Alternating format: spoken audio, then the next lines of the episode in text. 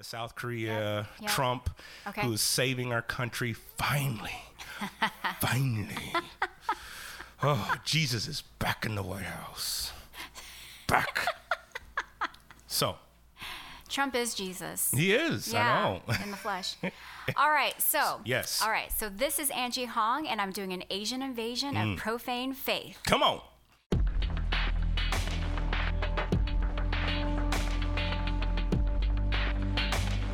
Things are going to get worse before they get better.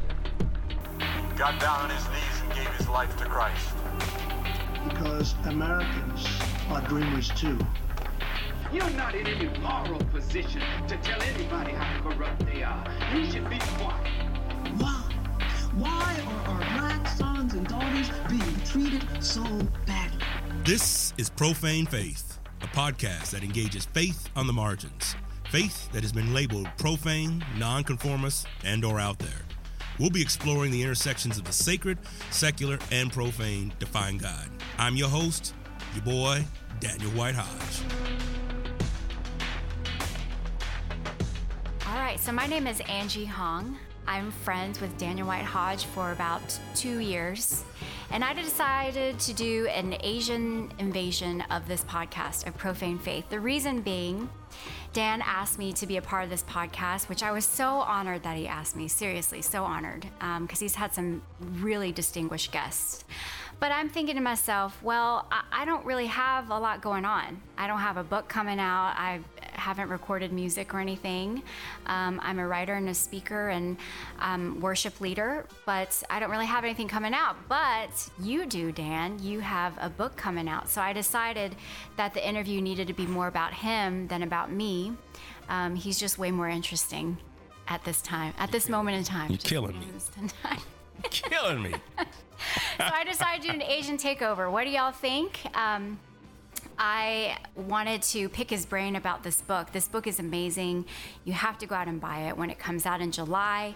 It is 300 plus pages of just knowledge. Every word is a is a golden nugget. I highlighted the whole thing, um, and you're going to love it too.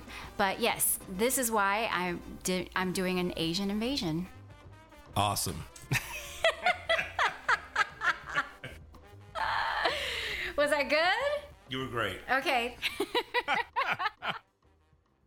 Dan White Hodge, Yes. with 23 years of urban multi ethnic youth work experience, you are a recognized urban youth culture expert and cultural literacy scholar.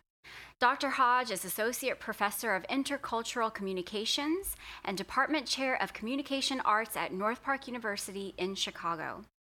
His research interests are the intersections of faith, hip hop culture, race, ide- race, ethnicity, and young adult emerging generations. His four books are Heaven Has a Ghetto, The Missiological Gospel and Theology of Tupac Shakur, The Soul of Hip Hop, Hip Hop's Hostile Gospel, and most recently, Homeland Insecurity, a hip hop missiology for the post civil rights context. This is being released when, Dan White Hodge? Well, hopefully by July, end of June. At least that's what I hope. But I need to hear back from my um, editor. But that's Yeah. the that's the hope. so, really soon. And this is being published by IVP University Press Academic, The academic, which side, means yes. it's a smart book for smart people. Oh, come on now. And it is smart. It's over 300 pages.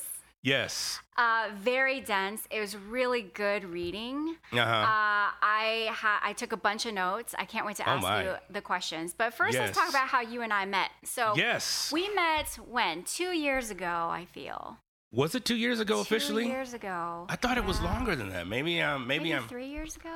I think it was two years ago. Okay. We met. Um, and we met. We're a part. We're both a part of this group called Evangelicals for Justice. Mm-hmm. Yes, E E4J. E4J, uh, and that's when we met. And I knew Dan White Hodge. Everybody knows when Dan White Hodge walks into a Oh, room. come y'all. on, come on, He's got the he's got the newsboy cap signature, although he's not wearing it today. He's usually got a bow tie. Just you just want to observe the oh, outfit. Man. Oh man, that's too much. And your presence is always known and felt. Uh, I'm an Enneagram because- four. You know what I'm saying? I got it. Ah, that makes so much sense. I'm a seven. You're so I seven? just bring the fun. Oh, yeah, there you go. That's See? me. Okay. there you go. No wonder we're getting along so well. This is so good. I know. But I knew you always had really, really great things to say. And Mm. now it's just really good to read you and read up about you. And now we're in this interview I and we have so much to talk about. Well, I was a fanboy. I mean, I saw you on stage. I think it's CCDA. Oh, Yeah. And I was like, man, that woman can sing. Golly. you. and I know That's I'm so serious. And I was like, oh, man. And so I remember then seeing you, I think at Willow. One time I showed up to Willow because that's when we first oh. got here. And we were checking out oh. churches, and somebody said, "Oh, you got to go to Willow," and I was like, "All right, I'll go check out Willow." Yeah. And I saw you up, and I was like, "Oh no way! I, I've seen her before." And so I was like, "Man!" So then when you came, I was like, "Oh my gosh, this is great. We can meet and connect." So I was, I was a fanboy. And how long have you been in the Chicagoland area? You're in Oak Park. So Ah, I am in Oak Park. Um, let's see, we got here so about six years, a little over six years. I got here February of 2012, Okay. and um, yeah, yeah. Yeah. Yeah, I've been here two years. Just a short two years, and now I'm Man, headed back. now you're headed back. Oh. Yeah, we'll we'll talk about that. Yes. But you are a theological hip hop hip hop theology expert. Yeah. you are something like the leading expert on that. Uh, something like that. Yes. Yeah, and I want you to unpack that because the thing is, okay, let's let's step back for a minute. Okay. What draws people to your podcast, and this is how I narrate this to people whenever I tell them to listen to your podcast, which I do. Oh, recommend it to pretty much everybody that Wow. I know. I'm- what I say man. is Dan White Hodge is a really deep theological thinker, um, a cultural sort of expert analyst. And it's his, but it's just his personal sort of processing through through through the 2016 election, and you're actively processing through. But then you're processing through with all these amazing guests, and you have them on the show, and y'all are just openly talking, and that a- a- and to and that is such a gift to people because people are always wondering what people are thinking, and just to have your depth of knowledge compa- and to combine that with your your open sort of personal processing. I mean, Mm, that's a man. gift. That's a gift to people. That's a good way of putting it. It, would Thank you, you. say that's correct? Absolutely, it's 100 percent correct. I mean, you're right. It's uh, it, it is an open pro. I like that you said that. It, that's it is open processing because I Mm-hmm. Felt like okay, a podcast is different. This is not a lecture. This is not a class. This Right. is we're, we're, we're let's have some conversations. Yeah. And there is. There's times where I'm just kind of like, um, uh, well, let me just process this because I fear. And when I started, I didn't even know who's gonna be listening. I just figured, hey, if it's just my wife and my daughter listening, then perfect. yeah. I just got to Mm. Get this out and Yeah. explain it Yeah. and so yes, it is open processing. And you're right. I get a chance to sit down with some amazing folks, Yeah. like yourself, You and to process talk. with amazing Exactly. people. Exactly. Okay. hmm So let's talk about this book. Okay, Oh, so this my. book is coming out this summer, y'all. yes. 300 pager, hmm deep analysis. Oh, and there's some terms that yeah, I yeah. don't even, I've never seen before. Okay. To be honest with you. So right.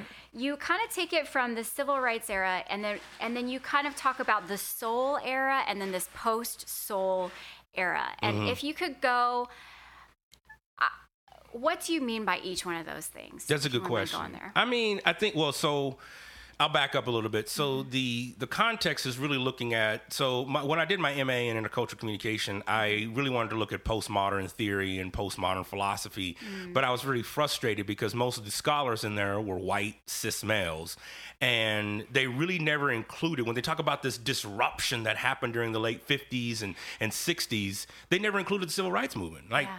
How are you gonna leave that out? How are you gonna leave the migrant farm workers movement, Right. right? That started that, you know, that had family members participating in that.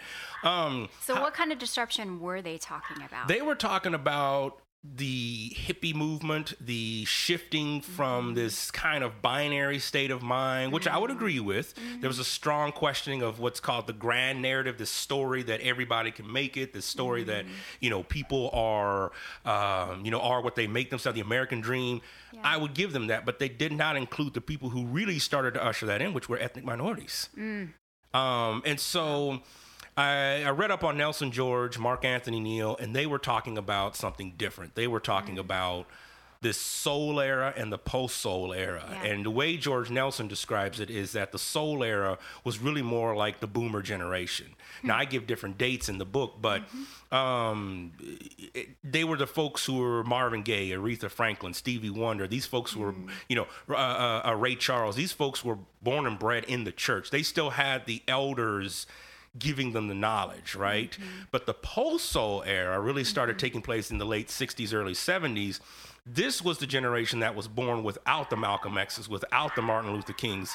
With that, oh yeah, this is the, the the dogs usually make an appearance on the in his yes. kitchen, by the way, with three dogs and three cats. Yes. A bunny in the back. Then a bunny in the back, right? Yeah. So they uh, they they frequently make uh, guest appearances on the podcast. As I was Why just not? getting deep. Yeah, so the yeah. post soul is really just the hip hop generation, Gen X, and and moving forward. Mm-hmm. That says we we didn't grow up in that. We grew up in the womb of media culture. We grew up in the womb of of MTV. Those those folks came came of age during the 70s and in the late 80s. Got it. Is it so? That's that post soul soul Yeah. era, and there's a difference. There's a discrepancy, and I would even say too. Now we Yeah, what are we in now?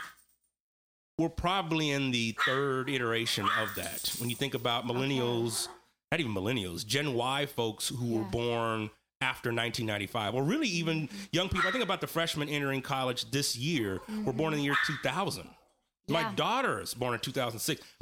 So Dang. these kids have already come up in an era of technology, Yep. of media, of, of, mm-hmm. of the world being in a constant state of war. I had one student in class say, Can you, they were doing a presentation. They said, Can you imagine a world without technology? And I was the only one who raised my hand. I was like, Yeah. I was there. I was there. Right. I remember rotary phones and there was no internet, you know, because they were talking about how, you know, how hard it would be to be without, you know, your Facebook or whatever. Yep. And I'm just like, Right. I, I Yeah, I- remember the I remember. time without Facebook. Right. Right. Wow, that's that's so interesting. Okay, so you say uh, we need a church in the wild, a church that embraces a mission of complexity, mystery, ambiguity, and high concentrations of doubt. Yes. The same mindset that makes up large portions of this generation's ethos. Mm-hmm. So, explain that a little bit more because I think what strikes me about church today, and and um, I'm talking more the evangelical church. Uh, that is my current context, although not forever. Why would people want complexity? Like, why would go to why would people go to a church in the wild? Uh, to have that's complex, that's mysterious, that don't, doesn't provide any answers, that are Yeah. clean cut, Yeah. that are not providing this sort of like comfort and why would people want that? Um, I think that's a really good question. I mean, I think part of it is I'm I'm deriving that from you know people that I have interviewed and and, and talked with who say that the current status of church is not it's it's too simplistic. It's too here's an answer. Here's let's do this. Let's you know churches usually have some kind of scriptural theme or whatever, or they'll proof text some you know chapter. We're going to be doing this. You know, Yep, Acts yep. chapter eight or Acts ninety two or whatever. You know, something crazy like that. Yep. When in Three reality, points, the three takeaways, right? Absolutely, the three takeaways. Uh-huh. And this generation is pushing against that. This generation, especially the ones who say, "I'm not. We're not going back. We're not going back to you know." And if Yeah. we do go back, it's not going to look like this. It needs to look much more because we don't, right? Well, now that we understand the cosmos, we understand that there are complexities. I mean, even scientists will be like, we don't even understand this, whereas Mm-hmm. theologians will try to give you an answer for everything.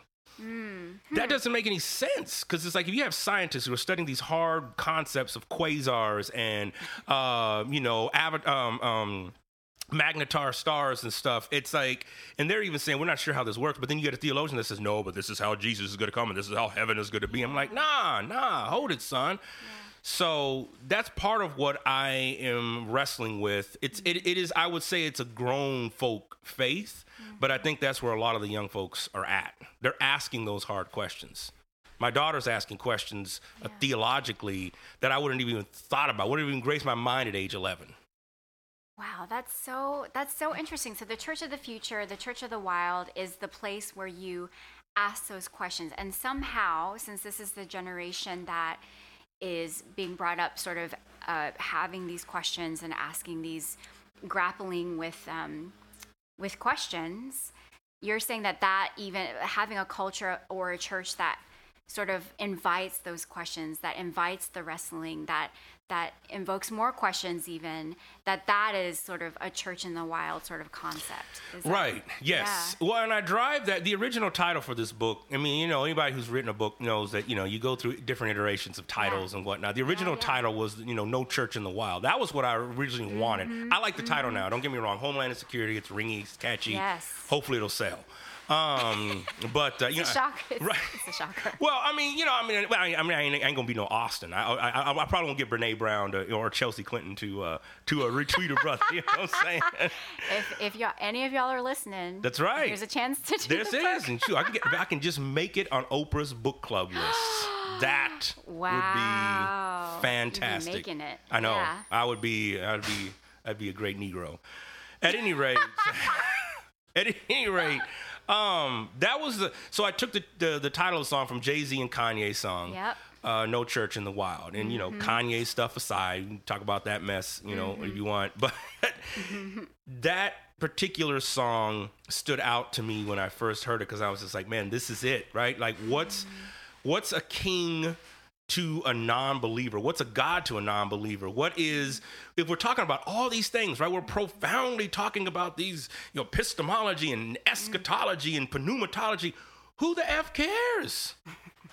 Really? I mean, who cares if I don't believe in God, the fundamental principle of what we're mm-hmm. If supposedly you're not even there in the first place Right. right.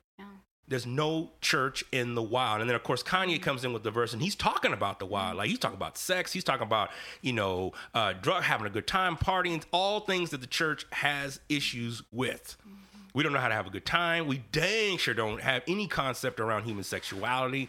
We have hidden rape. We've heard hidden incest. We have done all these things sexually, right? We, we, we damage the LGBTQ community by telling them they're going to burn in hell if they don't convert. Whew. Good night. I mean, so Kanye and Jay Z are putting it. They got the intellectual and they've got the cultural, and they're asking, "Where's the church in the wild?" And so mm-hmm. that was that was that whole introductory part, mm-hmm. and that I'm challenging us was what it, what does this look like in the wild? What does do mm. are do we dare move out from amongst the white conservative, very particular theology and challenge ourselves? Yeah, yeah. And I like how you define it in the book a church that can sit with questions and doubt rather than answers and solutions. A church that disrupts its own thinking on race, gender, and class. A church that is able to transcend tradition, dogma, and rigid theological stances and push for relationships, community, and the mysterious enlightenment of who God is in this present age. Is there a church that can do that? You know, honestly, in reading those words, Yeah. I'm thinking Jesus did a lot of these things. I mean, he he asked a lot of questions. He disrupted a lot of things. Um, he transcends trans. All these things are what Jesus did. And so, when you're saying there's no church in the wild, I mean, have you seen glimpses of that anywhere? Have you come Yeah. across? I mean, I know you were in LA. Now you're here. Yeah. Have you seen glimpses of that? And like, what does that even look like? I have. I mean, and I think a lot of it is going to be non-traditional. I mean, they're on street corners, they're on in pubs, they're in uh, people's living rooms. They are, uh, you know, for better or for worse, is when people get high. You know, people always want to philosophize. I mean, when they're on marijuana. You know what I'm saying? I mean, and that, and I do think. I mean, there's something spiritual about that. I think our, our our Native American brothers and sisters knew something about. You know, what is what is that? What does it mean to confront? I was listening to a podcast the other day. I'm forgetting the name of it, but they were talking about this new um, therapeutic approach to use uh, opioids to uh, to to help with depression, like severe depression and severe anxiety and disorder. Yeah. And one of the things they said is like, when ha- what happens? Because you know, people were like, "What happens when you have a bad trip?" And they were like, "We tell our clients that." This and they again they're learning this from thousands of years of, of Native Americans. Like when you have a bad trip, you see a monster or something like that, you need to stand your ground and ask that entity, "What do you have to teach me?" Hmm. What do you have to, and you know, and I've been trying to practice that even when I have nightmares. Like, let me stand in this and ask, what do you have to teach me? What is it that inside of me that I need to learn more of? That is something that we are not connected with because we're so in the head, we're not in the body enough. We're mm. not we're not in this embodiment of theology has not taken place. We're just it's all about here. It's all about the proof for the truth, right? It's like I got to go defend the faith. And for me, I'm just like I'm done defending. I'm done trying to mm-hmm. believe something mm-hmm. because give us another 30 years if our mm-hmm. civilization lasts that long without a nuclear war and Trump burning it all down to the ground. Um, if you know, we're going to be in a completely different place. I mean, people talking about you know going to Mars in 2030. Um, so I study astronomy and astrophysics. It's kind of my yeah, side you gig. Yeah. Um, you know, I believe there's other lives. So- So when we find that's the tangible proof to the public that there was a second Genesis story, that is going to revolutionize all of our theological concepts, right? Because now we're going to have to question who is God for real. If there's life beyond that, I- uh, right? Let because that sink in. exactly. Yeah. Because I think for me, it's like there's there's plenty of evidence that shows that there was life on Mars at one point. Something brutal happened. Now there isn't. Um, but you know, so what? What does that mean, right? What does that mean? What do we know about the dinosaurs? People think all the dinosaurs were taken out and all this stuff like that, right? But if it was an asteroid, what happened to all the the the, the, the creatures in the sea? Like, so again, there's things that just don't add up. So I think we and those are the spaces and places that I think we're a if we're able to sit with that. Yes, Mm-hmm. I've seen some things like that. Now on the practical side, I've seen places like Phil Jackson. And he does an amazing work here in Chicago Shout at the house. Uh, you know, man, Lawndale. Phil is doing amazing things, Mm. and he, I mean, you rarely ever hear about Phil Jackson and what he's doing. Hmm. He is helping young men get jobs. He is helping young people uh, in general lead better lives. He is engaging with the violence in that community. He is he is putting folks in pragmatic positions to succeed, rather than just quote unquote giving the gospel. Even though that is the gospel, rather than you know what I'm saying. Yeah. So anyway, so that's kind of. I hope that answered your question. Yeah, yeah, that's great. Um, I, man, when you're talking about that study with the opioids, that reminds me of my music therapy background. I, Mm. I have a background in music There you therapy. go. Come on. That's my first career. Come on. First career, y'all. Um, but there is this whole branch of music therapy that came out of the 70s Mm-hmm. where they were trying to imitate, and maybe this has something to do with hip hop. So, okay, this may be a stretch. Bear with me. I'm but, with you. Okay, there's this whole branch of music therapy called guided imagery in music. Okay. And what they were doing is, um, back then, the whole drug was um, acid. Okay. I guess among more white people. Okay. Yeah. So let's just say that was acid. Right, right, right, And right. uh, and so what they tried to do in rehab was to mimic the effects of acid, a trip, Mm-hmm. through music. So, using music to stimulate this sort of state of being, just accessing your subconscious and and sort of uh, freeing up your creative mind and sort of like the depths of your mind and accessing your subconscious in a very therapeutic, healing way without actually taking acid. Okay. So I wonder. I don't know, like hip hop for me. So I love. I'm not a connoisseur like you by any means, but oh, I'm sorry. It's all good. But I, I really, I love rap. I love, I love hip hop. Yeah. Um, and I love the lyrics, and I love, I just love how it transcends everything because it's all the senses in one. You're Right. thinking, you're feeling, you're listening. Your brain is being changed by the music and the words, right? So.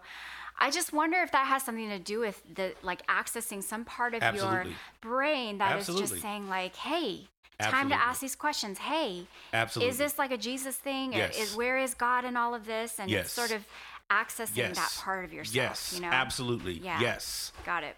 Got Yes. it. Oh, I love this conversation. Okay. I love Um, it. I love you got questions prepared too. This is this is awesome. well, so, I mean, somewhat. Um, I think that's because of Willow, to be honest.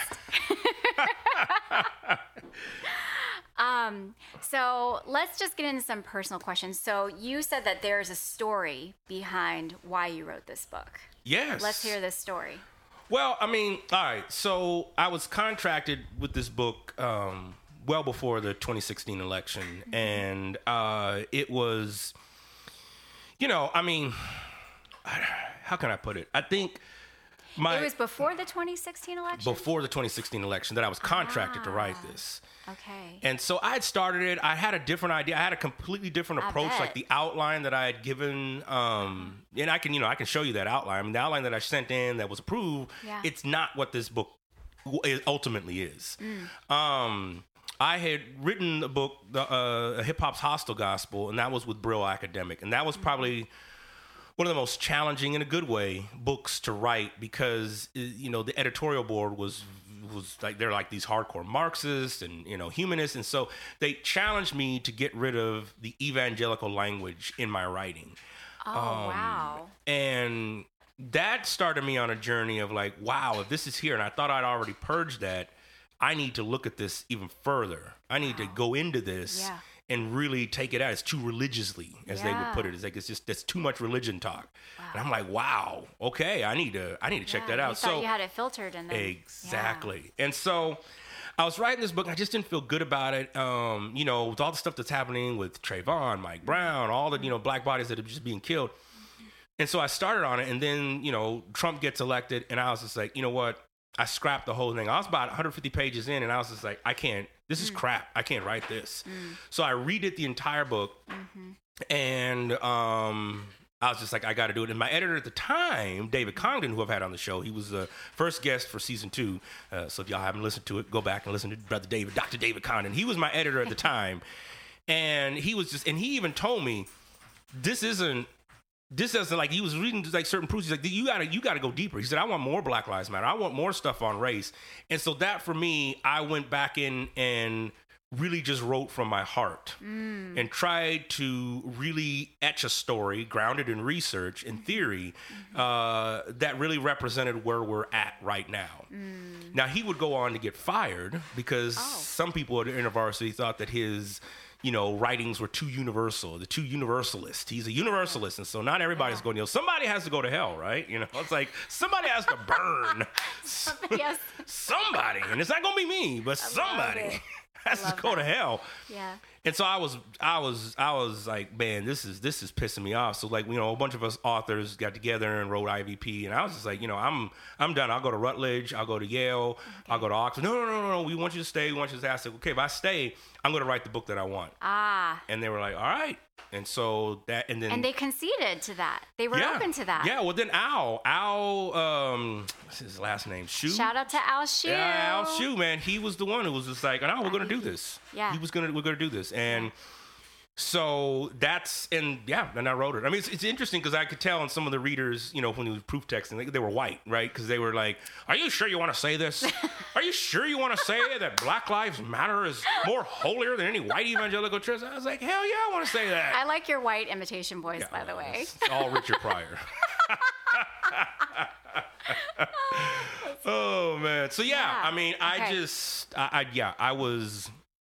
I, w- I didn't wanted to write the book, so that was kind of the background of that. I Mm-hmm. scrapped the entire first draft because I was just like, "This is this isn't Right. representative of what's Right. going on." Right. And I wanted to write a book that didn't give answers. That is so good. That is so good uh, because I was going to ask you, you know, I even me, I mean, I'm tempted to ask. So, what is, you know, you say that there's no church in the wild. Like, what is Mm-hmm. the hope?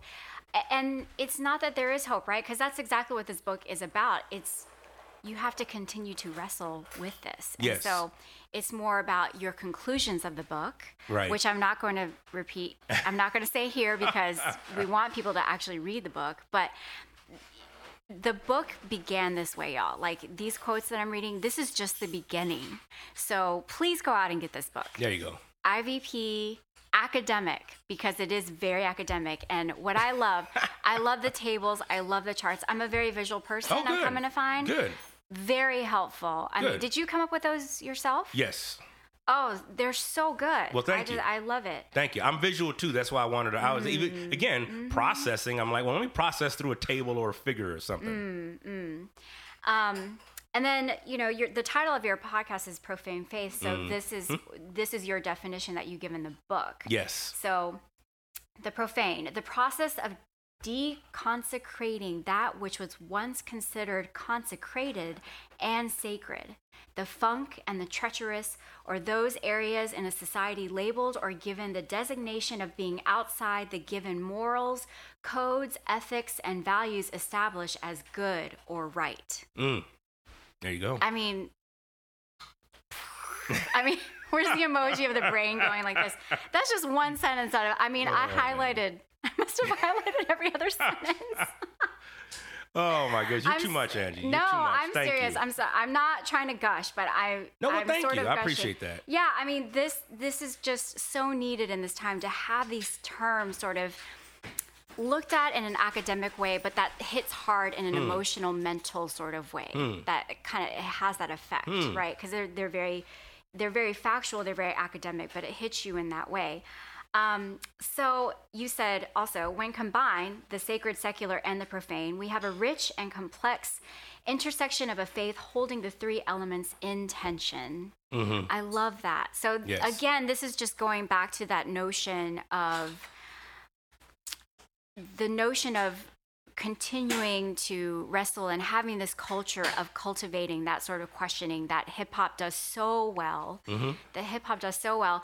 Who are your favorite hip hop artists? Oh man. And I know you're like a West Coast. You come from the West Coast, and then there's East Coast. So, and then everything in between. Well, I mean, no, absolutely. I mean, I think so. I like a lot of old school artists. I mean, I love MC Right. Lyte. I mean, she was one of the really the first female MCs Mm. that I saw. I saw her in concert back when I was a kid, and I was like, oh my gosh, Mm-hmm. Yeah. MC Lyte. Yeah. Uh, you know, I loved what uh, Salt-N-Pepa did for the game. You know, and how they created uh, Roxanne. You know, the real Roxanne. And she was an amazing lyricist as well. Um, I, I think about Eric B and Rakim. Uh, Big Daddy Kane. I mean, these were some of the folks that I was listening to growing up. Yeah. And it's interesting because it was like that type of music. I didn't necessarily like the beats as much as I loved the the, the lyrics. Hmm. East Coast beats in the '80s were very simple. They were just like you know a kick, a drum, a snare, maybe a horn or two. What I fell in love with West Coast music because it was melodic, and so I'm as a musician, I'm I, I love melodic tunes, and so Yeah. you know when I first heard um, Dre's work and NWA or even you know Ice Cube's, it was like, oh, this this this has a a, a- surround sound to it in in, in, in the sense that it's it has there's harmony to it. It's like the whole G Funk era in the '90s and whatnot. So of course Tupac, I'm biased, but you know I did my whole dissertation on him. Um, and then um, you know Nas uh, was was good. Uh, I mean, I think he's still good. I think he's in, he's interesting where he's at now, but I think I mean he's still good. um, and uh, what was I thinking? Oh, uh, Mobb Deep was was, uh, was really good, especially their first album. I think you know Shook Ones. I mean that, that that's amazing. Um, J Cole, uh, I love J Cole. Um, Kendrick. Uh, I like Kanye stuff, man, but you know, like I always say, 2003, 2005. You know, that's it. You know, Yeah, that's, that that's era. that Just- era. Just, that, just that time window. Um, and uh, of course Kendrick. I mean, you can't leave Kendrick out. Um, he's amazing. Which you're going to see him, so I'm, jealous. To see him. Oh, I'm Man. so excited. You Killing should be me. jealous. I be am. jealous. Be jealous. I am. I'm gonna be following your Instagram that night. yes, please follow me on Instagram and see the whole entire concert, which Right. I'll probably put on my stories. Yes. So good. Um, I was going to ask something else. Um, da-da-da-da. I'm really glad that you started out with the females um, because I was as I was reading, I was like, oh, there's got to be there's got to be some females in this mix and some women and Yeah. and what would you say? Because a lot of these concepts that you're thinking about kind of triggered my memories of reading some womanist theology. Yeah. And there's a lot of overlap. Yeah. Um, have you done sort of like a I don't know an analysis or like looking at the sort of intersections of that and like women hip hop? I mean, I don't know. I'm I'm literally throwing this at you right now. Um, I have not done what, what you're asking is is great. I mean, I haven't done a direct analysis of that. I mean, I definitely draw from people like Dr. Wil Gafney, Keri Day, um, um, oh, spacing on her name, Kelly Brown Douglas. Um, these are womanists, uh, Dr. Velda Love, Reverend Dr. Velda Love, that I have You had her on the show. yes, Yeah, yes, and you know, episode. I oh, thank you. Um, these are women that I have leaned up against to you know to, to their knowledge. I mean, that's a that that could be the next book, right? Analysis of interweaving all of that. I mean, that could be. that could Hey, be there it is. There it is. Just remember, give credit where All credit's right, due. I'll put it right in the front. Angie Hong, she said it. She willed this book into power. I do want to go back to your mentioning of NWA because when you said that, I I have memories. So Yeah. I'm I'm not black. Uh, oh, what? I know. Shock. I am I'm Korean and I grew up in a um, amongst an immigrant community. Okay. So like a lot of immigrants that came over in the 70s Uh-huh. uh, past 65 after the Immigration Act. Um, so a lot of them were sort of academics or had the money to move over. Mm-hmm. Um, and some didn't, and they came over because they had nowhere else to go. And my parents fit into that latter category. So my parents are not academics; they're not educated. Um, so, and, and our immigrant community, our Korean church, was kind of the same crowd. It was sort of that same crowd. And so the kids, the second generation Korean American kids, we were all in a youth group together and we were all learning about God and we were singing these, you know, hill songs. But then on the side, because of all that we were going through to survive and make it in America, we were listening to rap, R&B. I mean, I'm a child of the 90s Come it on. was all there, Come right? because those lyrics, I feel like those really spoke to our experience Okay. and the things that we were really struggling with. Okay. And um, in Atlanta at the time, so around the time, I'm really dating myself, y'all, but Come on. around the time of middle school, high school Yeah. is when the Asian gang started to really rise, Oh. Yeah, especially yeah, in. Atlanta. Uh-huh. And so I was. Um, you know, dating a guy who was in a in a gang, in an Asian Oh, gang. Angie, all right. Come And It's all coming out. Come on. and I just remember him just memorizing Yeah. just the li- like he could spout them out all the lyrics to NWA and Mm-hmm. Yeah. just all the trouble that they got into and and then later they you know um, they actually went to um, they actually went to prison and just it was so weird because you know around the same time as when the whole passion stuff started with like Chris Tomlin and uh, Andy Stanley. And so you have like they we go to church. I'm, I'm, I'm not kidding. We go to church. We we Yeah. sing all these songs that sound almost like country songs y'all praise and worship songs and then like we would go out and play basketball and like listen to like totally different music and Mm-hmm. Yeah. it was like the coexistence of these two things because we weren't exposed to anything else as Christ followers we we were not exposed to different music we were Hmm. Absolutely. not exposed Yes. to different voices Absolutely. and that's kind of how this that's kind of how I grew up as a second generation um, at least in my in my community Korean Mm-hmm. um, American immigrant society so What part of the world was this in, or what part of the country, or what part of yeah? Where were you at geographically growing up? Atlanta Atlanta. in Okay, that's right. That's right. Yeah, Okay. yeah. I grew up in the Atlanta suburbs, but Okay. then we would have these, you know, Korean churches. So we were driving from all over to Mm-hmm. to have our, you know, Korean community. Yeah. And then the kids were just exposed to all sorts of spiritual formation, which is why I'm passionate about sort of my next step, right? So I kind of want to step into that, Yes. that void of voices. um, Absolutely. if I could be so bold as to say that, but Heck yeah. I, I really, I, I am really passionate about that. I wish my whole thing is what would I say to Angie from 10, 20 years ago Mm. who loved Jesus, Yes. didn't know, wasn't exposed to other ways. Well, well, let me ask you this: When were you when were you introduced to Christ, or were, was it just always was Christ always just there?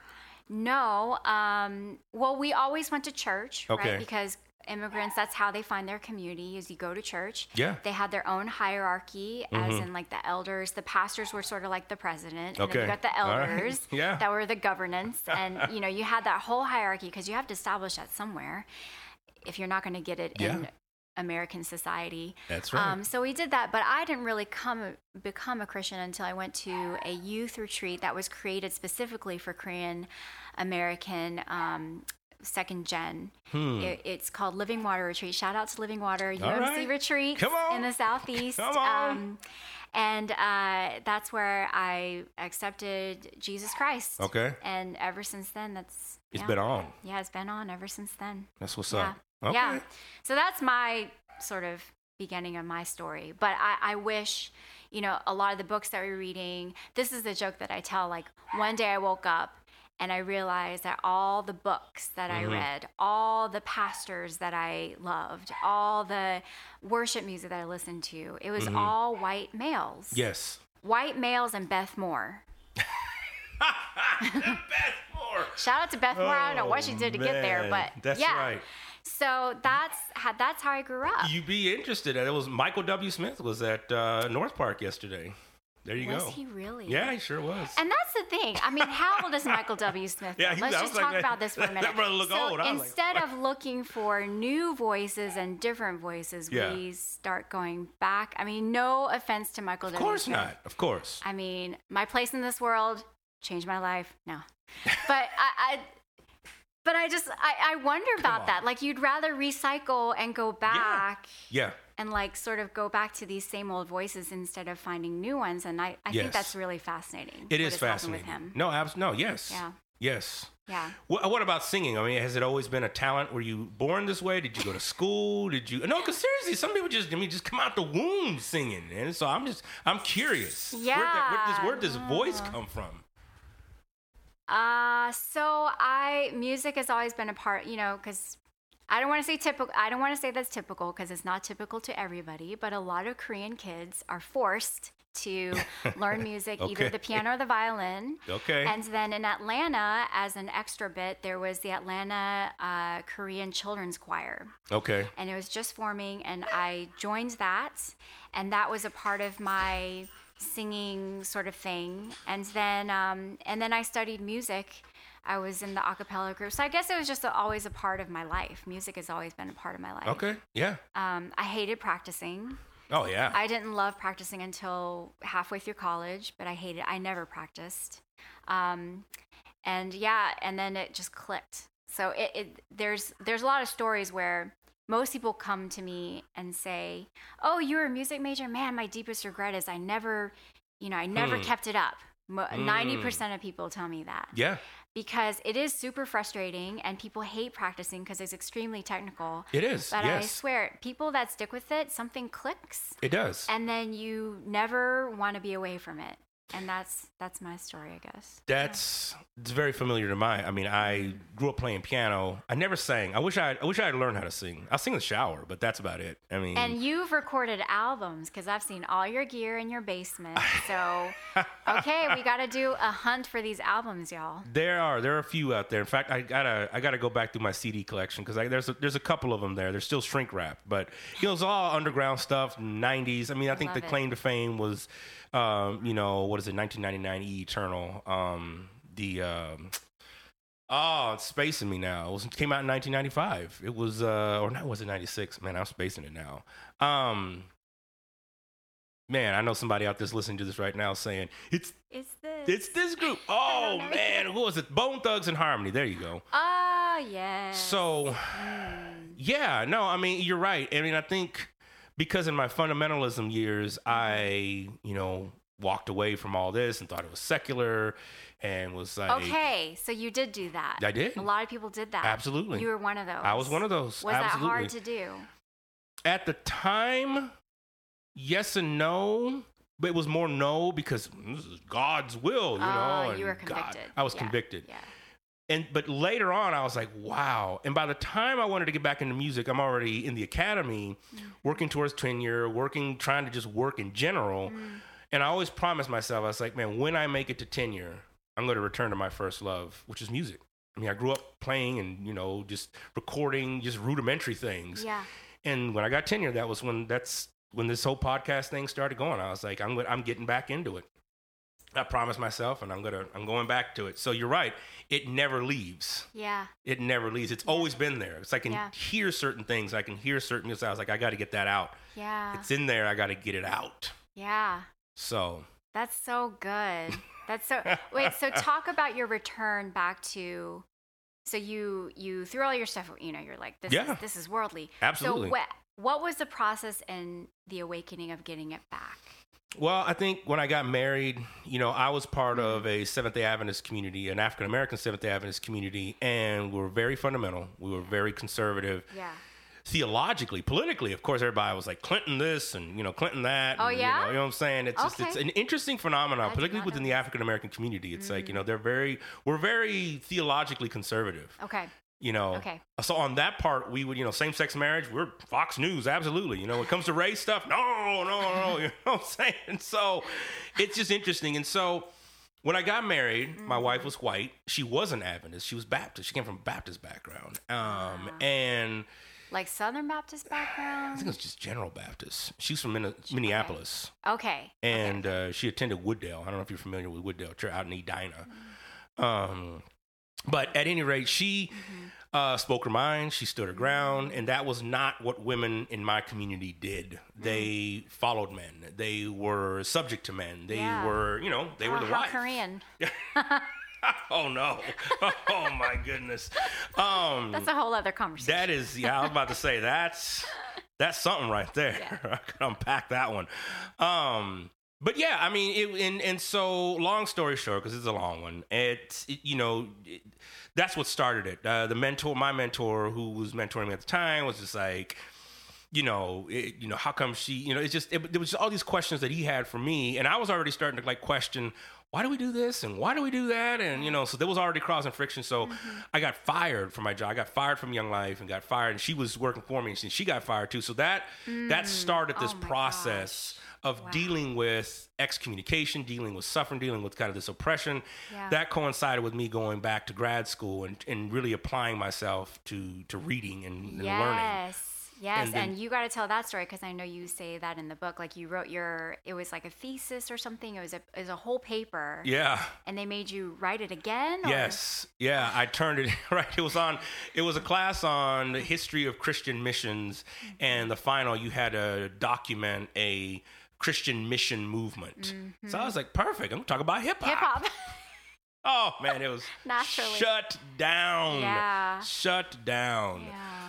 So I had to pick some of the I picked Young Life, I think, or something crazy like that. And even that was questionable. So similar. Really? Oh yeah. Wow. Well, that's I mean, but that's the thing, right? It's like when people get blindsided by this is the way it has to be. Mm-hmm. When I applied to that program at Fuller, they one of the on thing on the application says, you know, how many years of cross cultural or intercultural Mm-hmm. experience, ministry experience you've had, and I was like, shoot, I'm nigga in America. It's like, shoot, man, since I came out the womb, I'd be intercultural. And I, I put that in there. I didn't use nigga, but I was just like, I was like, I, you know, and and they denied it. I was I was denied into the program because they were like, no, you haven't had intercultural. I was like, wait, what? Oh wow. Yeah, oh, well, no, yeah, where have you been outside of the country? I was like, I'm a black man, so I had to like do a whole petition and everything, and you know, finally, obviously, they let me in. Yeah. But that's that's part of that, right? That's that emotional labor. That's that Oh, yes. white supremacy sort Absolutely. of labor at work there. I Absolutely. mean, it's just an extra step. It's always this extra step. I know, and it was another Korean woman who was who was holding me back.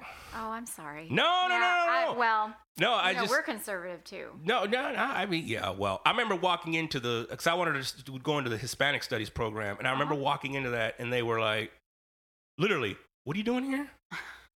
That was their first thing. As soon as I walked in, I was like, "Oh, I was like, I'm here to. Uh, you want to learn more about the Hispanic Learn, Studies? yeah. Pro- Why?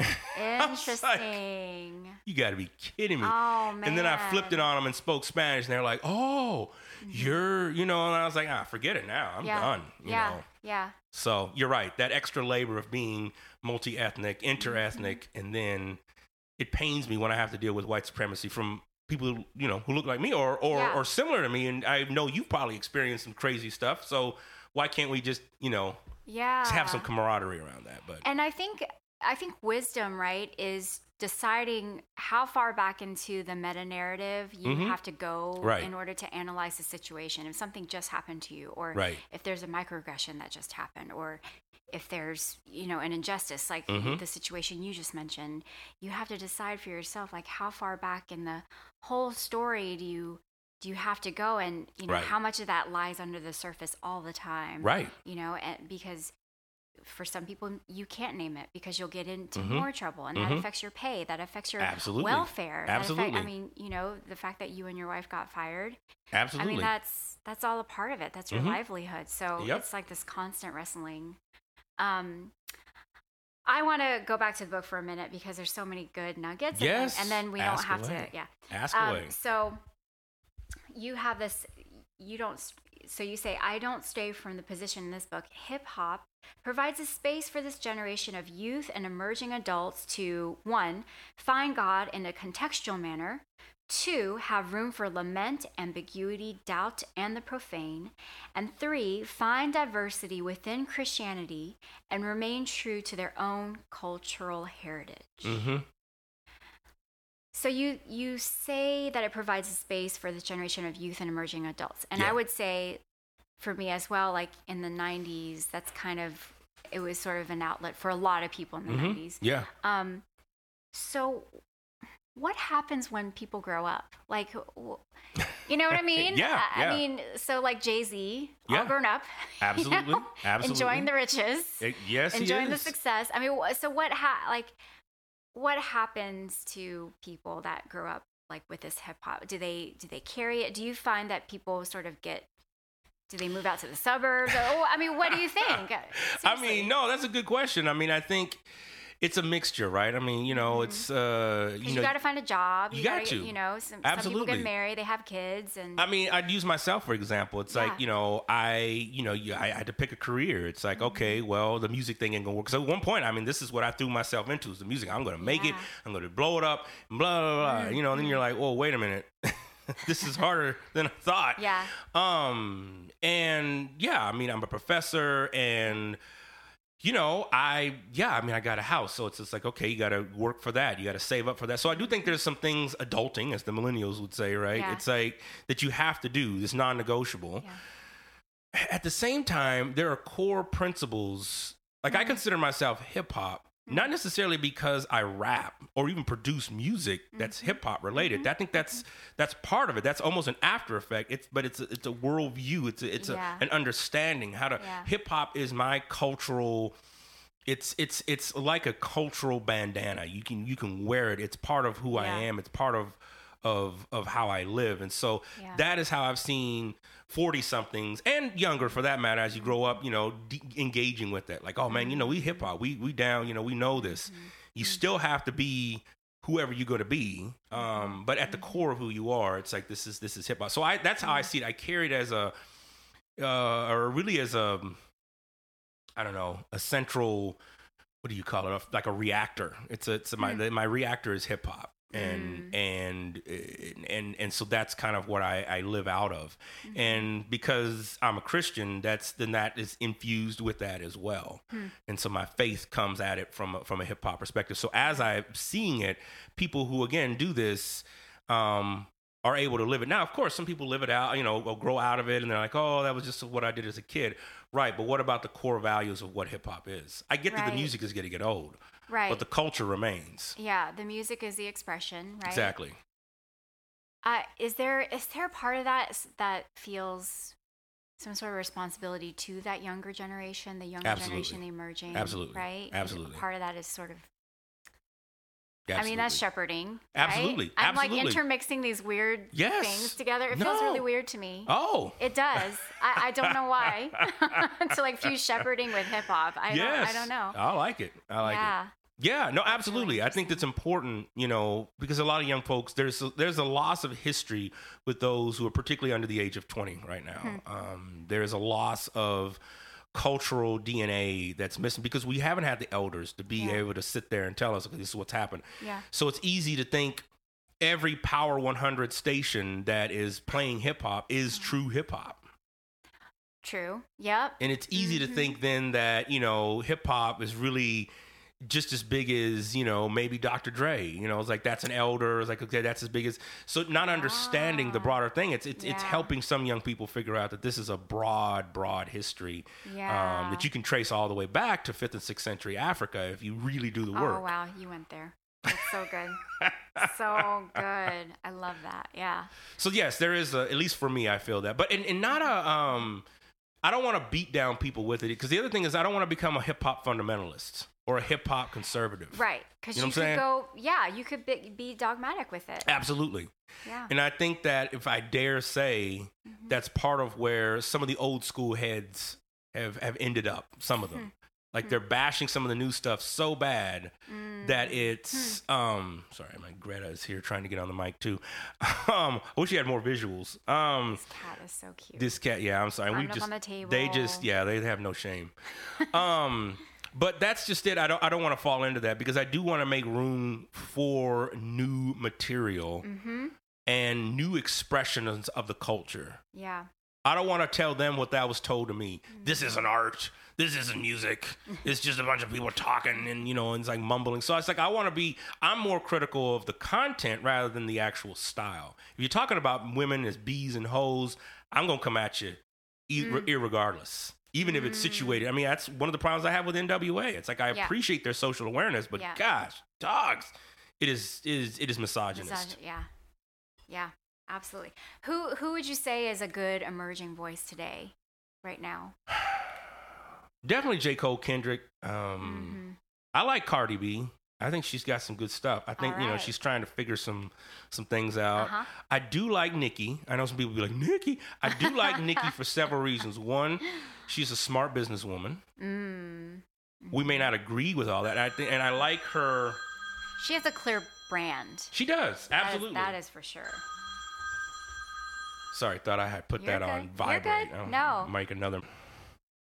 Um, So Nikki has a clear s- brand. Nick has a clear brand, and she embodies she embodies a sense of hip hop that I don't think a lot of other female MCs have tried to go down. Right? and what is that? What do you She's think that embodied her own her own body as Her as body, as yeah, a as a and, and she isn't as is like um I guess I- she isn't as like when her first when she first came out obviously it was just everywhere right Yes. now it's it's it's a little different but I mean you know she hey, she's got staying power right I mean she's still around Yeah. uh, Um, her collaborations are interesting. yes I mean, she was on a gospel album, right? Wasn't she on Tasha? Yeah. Uh, is that Tasha Cobbs? I, I don't know whose don't album know. she was Yeah. recently on, but I was like, okay. right and I do think that somebody like Missy Elliott is I wish you could Ah. have another Missy Elliott because Missy Elliott revolutionized hip hop Yeah. in the late 90s Yeah. her videos, her the way she raps, the way she Uh-huh. puts things together. I mean, oh my gosh, Mhm. she's amazing. So I still listen to her. Mm. Did she grow up? I mean, where where is she? I think she has grown up. I mean, I think she's doing a lot of you know background work, working with young artists, Got working with it. stylists. I mean, that's great. and that's so the thing. good. The smart folks have gone on. I mean, Ice Cube always said. I like to use other people's money to do my projects, you know, and he's learned how to do that. Ice T, Yeah. the same thing. He's learned how to market these things and build. Will Smith is another example of that, right? Hmm. He's built. Is he? I, think, I mean, I'm kidding. I'm, no, I know what you mean. I mean, Yeah. yes. I mean, the question, the big question is, as a you know, as a CCD person, it's like, well, how's this money gonna come back to the community? But it's for another. That's Conversation. that's another conversation. Um. Okay. That that is like most of my questions. I can keep going. Um, yeah, I mean, you're like- fine. We're at 56 Oh wow. minutes, Okay. but Okay, I'm. I'm fine. Okay. Did you want to do any kind of introduction? Talk about North Korea? Did you want? I mean, how would you? yes. Yes. Yes. Okay. Oh yes, I forgot about this. Did you want to ask me any questions, or should I just talk about North Korea? Yeah, just, just either go in. Yeah, just go in. Just go in on. Okay.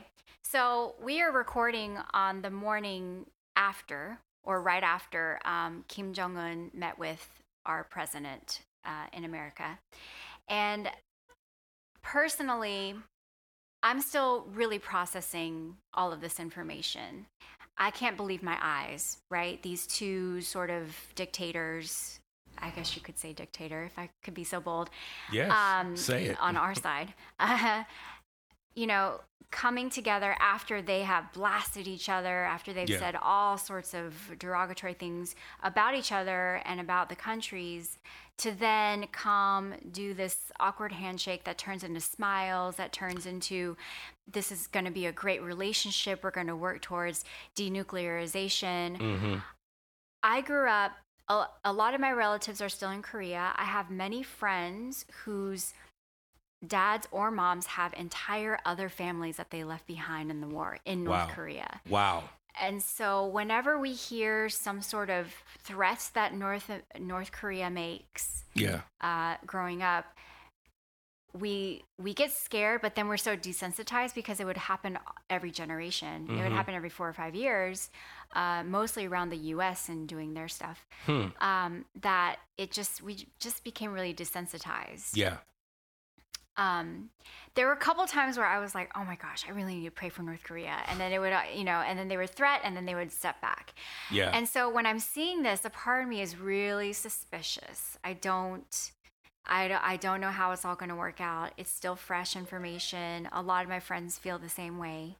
Like they don't trust it all the way. They can't believe it's happening. I mean, even the news can't believe it's happening, right? But what I do notice is that while these two sort of dictator, sort of egomaniac driven Yeah, people Yeah. are are having a pissing contest, pretty much. let's just say, Pretty much. you have millions of lives that are at stake. Yes. They are the they're the ones at risk. And it's a very fragile time every time these things happen. Um, so they're having their pissing contest. Everybody's just in tension all the time about this. And Mhm. that's what really saddens me is the effect on the people is not really considered women and children and Yeah. lives and all, Yeah. all these people that are that are living in these countries Right. even china even you know could all be affected just by this pissing contest Right. Right. it's child's play It is.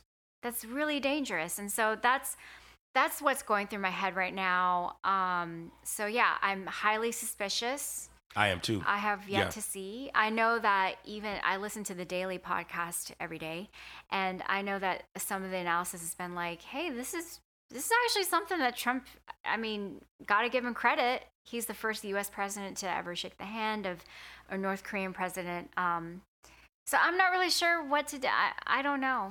What? Um, I don't know. Well, I guess I got a couple of questions. I mean, so one is the way this story is going to be spun, right? So it's like, right, Mm-hmm. you've got first U.S. sitting president to go to North Korea. Yep. Um, even though Obama was talking about it, and, but they bashed him so bad, you know, it's like whatever. Yeah. But is is somebody was saying this the other day, and I don't know the history, and that's Mm-hmm. you're here, you're very knowledgeable. What is has South Korea done a lot more work that we just haven't seen? Because the credit is going to go to Trump that he has now brought these together. They're already pushing the the right is already pushing for a Nobel Peace Prize to be given to Trump. Isn't that interesting? Yes. Yeah, keep going. Yeah. No, no, no. I mean, that's and that's just it. I mean, is has, has there's a lot. This, this seems to me that there's a lot more that's going on behind the scenes that we don't even know about. But now it's being pitched as, oh, this is Trump. This is all Trump. It's because of him. He's the only one who could have done it.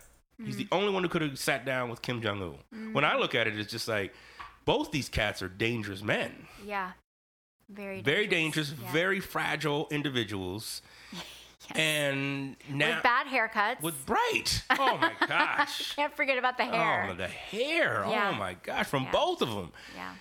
So Mm. I, I don't know. Those I, I just Mm-hmm. I wanted to ask you that and see what you thought. Well, I think historically, right, North Korea has been somewhat of a buffer between South Korea and China and US and China. Okay. Right. So, and they've known that. And so, Mhm. because of that, they're able to kind of flex that and be use that and abuse that sort of situation that Mhm. privilege to their their benefit because China doesn't want a whole bunch of Korean people to come into China and all of a sudden like be there and live there because we eat Hmm. kimchi and all that stuff. Um, I love kimchi. thank you. Yes, right? Yes, Okay. it. Yes. All right. I love it. It's more than just like probiotics for your gut. It's so I'm tasty. Saying I love eat it. I love spicy. So Yes. Oh, so good. Um, so, so now with the, with like this denuclearization, that plan that's supposedly happening, um, South Korea hasn't had the wherewithal. So right now it's a stalemate between the North mm-hmm. and the South, and Okay. there hasn't been a lot that's been going on. It's just trying to keep the peace, trying to keep them from threatening, trying to keep North Korea just just to stop them from threatening um, and using their weapons because of their military and could overpower us. So I think South Korea has been trying to do a lot of diplomacy and just kind of building, you know, good rela- keeping just a steady relationship yeah, and Trump in his way coming in as like he's flexing his muscles. I mean, it is a pissing contest, right? the fact that North Korea went for it, I mean, I, I don't even, I, I really cannot understand that situation. I really Yeah. can't. I bet everybody's scratching their heads like, Right. we just can't believe this worked. right. But it did. Yeah, yeah. and no other president could could do it. I, and that's also weird to me. it is. So I don't know. It takes one to know one. I, I guess know. so. You're right. Right. right. Oh Yeah. man, I'm I you I'm glad that it happened, and at the same time, Mm-hmm. I I be I mean I just be honest. I I I don't wish for any success for this this this president. I I, I I I cannot lie, and so. Mm-hmm. The fact that now this is going to Uh-huh. get spun in a way that oh see he did this see he did this and it's just Uh-huh. that you know the narrative is that liberals don't want him to succeed and that the left is you know the liberal left is just all they want is you know this doom and gloom and I'm like, no, actually, that's y'all. Y'all the ones taking all these rules away. And so, I don't know. But I'm happy. I'm I'm I'm hopeful at the same time. I'm very suspicious. Like, I'm trying to figure out like what is And that's right. That, what does this mean? Yep. Yep. You know, I have to go back to our when we first met the, that E for J meeting. Yeah, because that was the summer before the election, Oh yeah, it was. 2016. The It summer was. of 2016. Yeah, some- and yeah. I think by that time Trump was leading in the primary. He or He had won the primary. I can't Yeah. remember. And it was so funny um, because I'm from Georgia. I, I know these people. I mean, I was one. to be honest, I was in the Young Republicans. Oh, oh man. I Angie! All believe I. Yeah, I can't tell you how many times I've had people on that Yeah? have talked about Yes.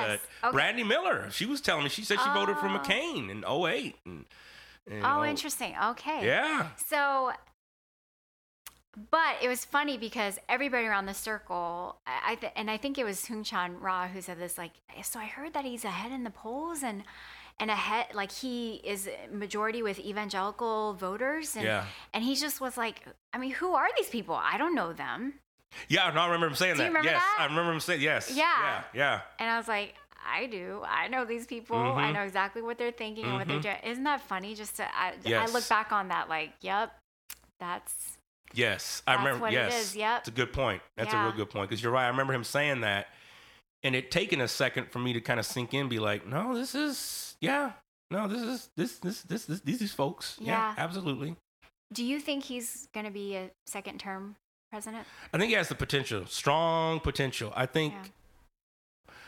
I don't know. For me, the mm-hmm. Democratic Party is like, man, they're just they're a mess, and they've mm-hmm. been a mess a mm-hmm. long time. Mhm. But it's gonna if if somebody's gonna be able to come if if whoever it is that runs against him in 2020 is able to galvanize poor, disenfranchised white people, Mm-hmm.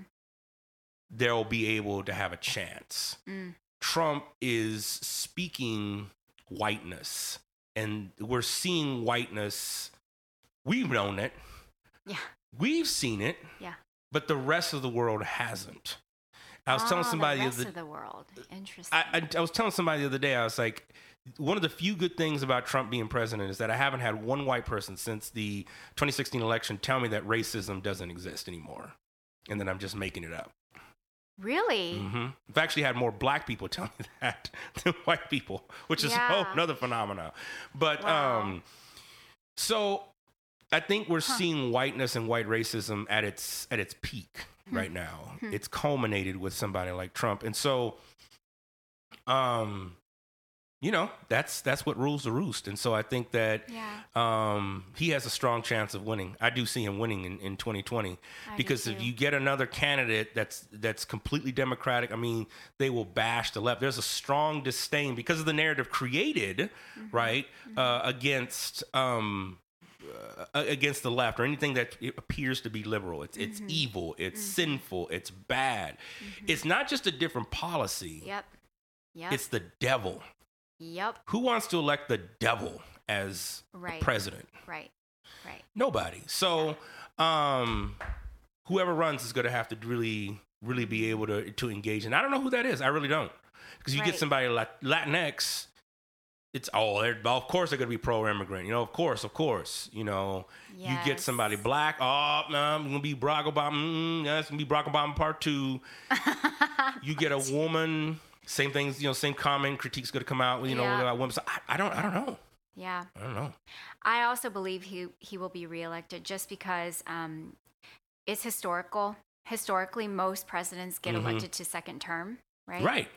Um, there's very few that only have one, Exactly. and so and he is so. You're right. The way that it's it's so polarized right now, I just feel like i his voice is very strong, Very. and it, it will continue to get stronger. hmm So there, so there it is. Our prediction. There it is, For right? the next exactly. election. That's right. Yeah, There it is, right there. It's on tape. It's Yeah. on tape.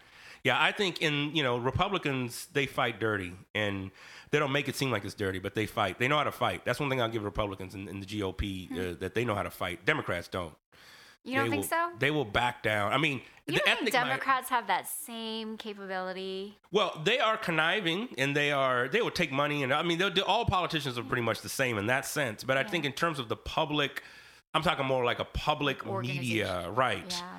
I think ethnic minorities can do it, but they're so far a few in between. And then you have white liberalism that kicks in. They don't support it. I mean, it's like, you Hmm. know, Barack faced some of the hardest opposition he had when he was first elected, and he had a Democratic Senate and a Democratic House. I mean, Yeah. are you kidding me? But that's that's been the Democratic Party I've known. It's like, Yeah, you know, white yeah. liberals only show up when they want to. It's like the new election coming up here with JB. I mean, it's like, really, JB Pritzker? I mean, another billionaire is going to just run, and he gets a black woman to run. It's like, anyways, all that to say is for me, absolutely, Democrats, there are stuff behind the scene. But when it comes to organizing, Mm-hmm. I just don't see it as, as good as, as Republicans do. Mm. Hmm. They are so organized. Very, They have a clear. very clear. It's the it's this brand. yes. This brand thing. And they can galvanize around binary issues, you know, it's like uh, yes, abortion. they know how to talk to their people Absolutely. really, really well. same sex marriage, abortion, um, taxes, Mm. you know, eliminate the, uh, you know, the group and, you know, focus on the individual. I mean, so, Mm-hmm. yeah. Hmm.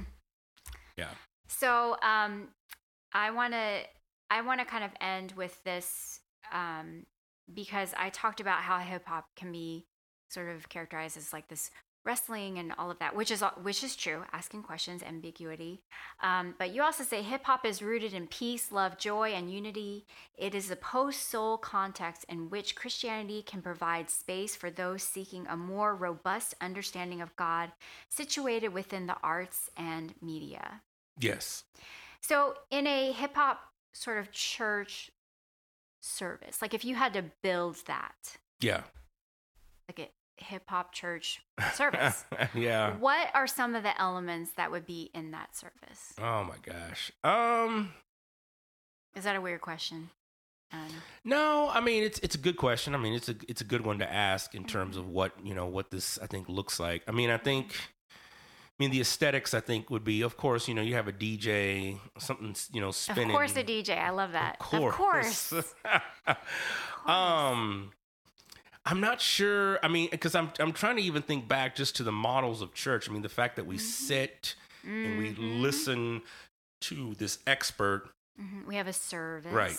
hmm I don't know if that would be hip hop as much as it would be a community thing. Like, how do we learn together? How do we come and you know? So, wouldn't it be inside of a, a church building, right? Yeah, well, I mean, that's the thing. I think the building would look different. It may even just be like a warehouse. It may even just be a, um, you know, a parking lot. It may just, it may just be art. It may just be the expressions of the the foundational elements. It may just mm. be dancing. It may just be graffiti art. It may just be emceeing, mm. and somehow tying that back to God in mm. some way. Mm-hmm. It'd be about consciousness. It'd be about elevating oneself mm-hmm.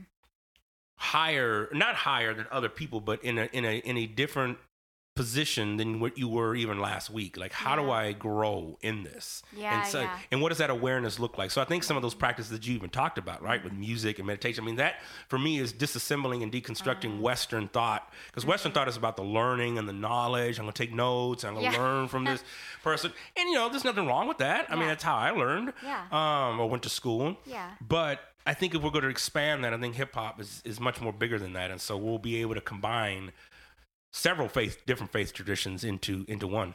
Hmm. Sort of experiential, yeah. Yes, much more experiential. Would would there be preaching? Maybe Would there be testimony? I definitely think there'd be testimony. I think so. Yeah, Yeah. definitely.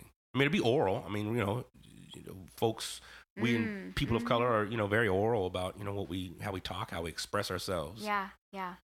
You know, so yes, I think that might end up being the preaching. Yeah. Yeah. I like that. I do. I do. I'm like thinking in my head, how Yeah. we make that happen? oh, I know, I know, I know. Well, go go do it. I'll follow you. I'll follow you, first. Reverend Reverend Angie. Oh no, no, I'm not tenured. By the way, I always ask him. I always ask him, how do you get away with saying all the things that you're saying? Oh, man. Working at a university, and he was like, tenure. I got tenure. Yeah, yeah, that that that that, that helps. That helps. That helps a lot. I love it. So that's the pathway to say whatever you want to say while still keeping your job. Yes. Is to get tenure. to get tenure for now. It is. For, now. you For now. For now. Until the next thing. Oh, Thank you so much. thank you. I really enjoy this conversation. This was great. Thanks This for was- letting me take over. Oh, absolutely. this is awesome. Awesome blossom.